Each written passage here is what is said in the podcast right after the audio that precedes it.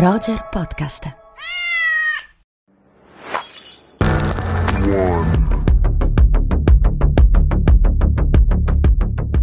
Eccoci, buongiorno a tutti, buongiorno amiche e amici di Rubik e di Roger. Buongiorno. Ciao a tutti, ciao. Vedete che Andrea è orfano del suo banano Purtroppo, purtroppo qui sono in una situazione senza banani e sono molto triste, sì.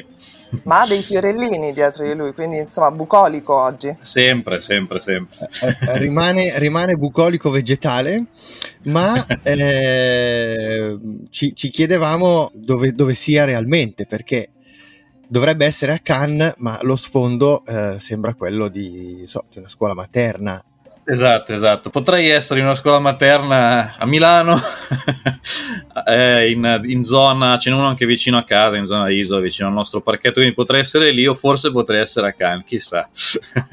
Lasciamo questo mistero. Lasciamo questo mistero e allora oggi, supponendo che tu sia realmente a Cannes, parliamo di Cannes e parliamo però eh, direi come, prima, come primo argomento di un film che è già uscito in sala. Non so se sia corretto definirlo film, definirlo serie, come etichettare questo progetto, mi riferisco ad Esterno Notte di Marco Bellocchio. Sì, forse può essere un po' entrambe le cose, nel senso che mh, sui titoli di testa, così la promozione parla di una serie in sei episodi, però a tutti gli effetti è come fosse un film lungo di 5 ore e mezza, con tanti punti di vista, poi adesso ne, ne parliamo meglio. Intanto però ricordo che il film o la serie è uscito nella prima parte adesso in sala, i primi tre episodi, tornerà in, a giugno, il 9 giugno se non sbaglio, con i secondi tre episodi e poi sarà in autunno tutta quanta sulla, sulla RAI in cui verrà trasmesso integralmente come, come serie. Appunto in sei episodi. E che cosa ne pensate ragazzi?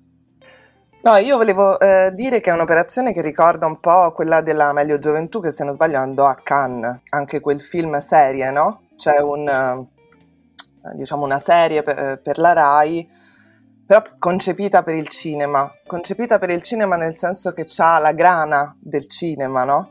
E questo film eh, ha quella grana lì. Secondo me è un bellissimo lavoro, io ho visto la prima parte, sono molto curiosa di vedere la seconda e poi magari ne parleremo a conti fatti, diciamo, no? con uno sguardo più complessivo. Sono i giorni del rapimento di Aldo Moro e come dicevi tu Andrea sono visti da prospettive diverse. No? Cioè, è uscito oggi un, un articolo di Colombo sul manifesto, una recensione che io suggerisco di leggere, è molto molto ben fatta, è molto dettagliata e lui dice è un film sulla logica del potere, no? soprattutto della DC. Ed è vero, e questo lo rende un film molto interessante che fa, eh, come sempre Colombo dice, ma come è, questo è evidente, il controcampo no? del, del precedente di Buongiorno Notte. Sono d'accordo. Tra l'altro, la, prima, la primissima sequenza del, di Esterno Notte mi ha molto colpito nella logica che dici tu, innanzitutto perché in qualche modo si salda all'ultima di Buongiorno Notte, no? Nell'ultima di Buongiorno Notte vedevamo uh, questa sequenza onirica, Moro, in quel caso interpretato da Roberto Erlitzka, che passeggiava per le strade di Roma sulle note dei Pink Floyd. E qui, insomma, il, il film inizia con una sorta di what if, che segue quell'idea della, della sua liberazione e però presenta subito in modo così impietoso, con pochissime parole e con una suggestione fortissima, questa demolizione del potere dei palazzi inchiodandolo alle sue responsabilità morali e mostrandone l'opacità. Non so cosa ne pensi Andrea. Sì, sì, è guarda, un inizio subito pieno di creatività, di immaginazione, subito un inizio veramente potente perché senza svelare cosa succede, ma insomma mh, ci riporta davvero ad essere una sorta di sequel di Buongiorno Notte e poi a una sorta di allargamento dello sguardo, delle prospettive, dei punti di vista graduale. La serie è molto in crescita anche in questi primi tre episodi che sono in sala io appena passato che... Valentino Rossi sulla... Eh sì, sì, sì, sì perché potrei, potrei, anche essere a Monza dall'autodromo, ci sono tante, tante possibilità. e, ehm, no, la serie poi è una serie collettiva, questo mi sembra molto interessante da dire, a me ha ricordato come operazione anche un po' loro, di Paolo Sorrentino, per come era un film, un doppio film su Berlusconi, visto però molto dal punto di vista degli altri, di chi ci sta intorno. Poi Berlusconi chiaramente arriva, qui mi sembra un po' un ragionamento simile, ci fa vedere cosa ha ruotato e chi ha ruotato attorno al rapimento di Aldo Moro, anche con una grandissima attenzione al lato privato dei personaggi in scena, non soltanto quello pubblico. Nei primi tre episodi poi si va soprattutto a concentrarsi sulla famiglia politica di Moro, quindi il lato di Cossiga Andreotti, la famiglia religiosa, diciamo così, il Vaticano con il Papa interpretato da Tony Servillo e poi si allargherà ancora di più lo sguardo. Ecco. Possiamo dire che eh, Fabrizio Gifuni e Margherita Bui sono straordinari in questo film, devo dire. Sì, sì, è vero. E questo è merito anche, certamente di Bellocchio, merito loro, ma questo dà uno spessore al film notevole. È vero, gli dà una profondità, profondità importante.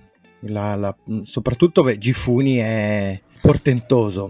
Sì, tutta l'operazione secondo me è davvero di altissimo livello. Io sono rimasto molto molto colpito anche dalla gestione del montaggio, del ritmo, perché insomma, per quello che abbiamo visto finora, almeno nella prima parte che c'è in sala sono circa tre ore, cavoli, non molla eh, a livello di narrazione.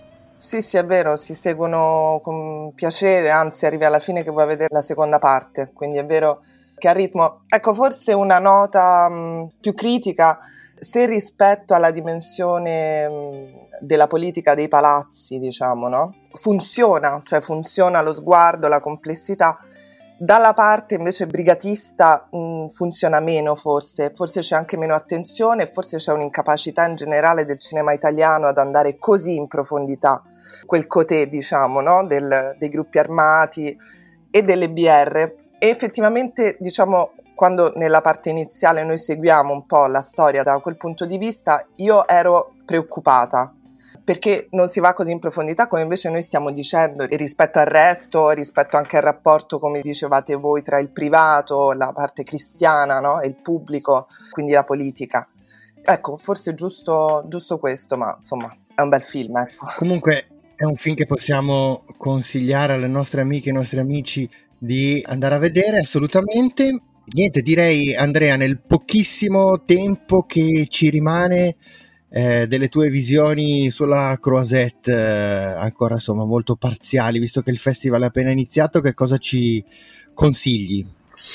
Ma guarda, il film che mi è piaciuto di più è sempre, italia- è sempre italiano, è sempre di un regista italiano, seppur di produzione francese. Si chiamerà Le Vele Scarlatte in Italia, qui è arrivato come L'Envol, che è un film di Pietro Marcello, il regista di Martin Eden, di Belle Perduta di Perluccio. Questo film è tratto da un romanzo russo degli anni 20 del Novecento con eh, il titolo omonimo ed è una sorta di, di favola, di fiaba dai toni un po' scuri in un'atmosfera molto sospesa nel tempo. Siamo al termine della prima guerra mondiale nel nord della Francia, ma potrebbe essere davvero qualunque luogo, e il film parla di un rapporto tra un padre tornato appunto dalla guerra e la figlia che intanto è nata ma è rimasta orfana di madre. E da qui si sviluppa tutto un racconto pieno di elementi folcloristici, leggendari, anche all'interno di un bosco un po' incantato. È girato in pellicola, Marcello gira bene, ha una bella estetica, il film ha magari meno respiro diciamo rispetto a un esterno notte di Bellocchio, magari anche rispetto a qualche altro film del regista, però insomma avercene un autore così di talento è sempre un piacere segnalarlo tra i nostri. Bene, bene, molto bene. Allora abbiamo esaurito il tempo, eh, il tempo a nostra disposizione, quindi rimane soltanto lo spazio di un saluto. Ciao Andrea, ciao Malvina. Ciao a tutti, grazie. Ciao. E ci risentiamo settimana prossima sempre dalla Croisette. Oh yes.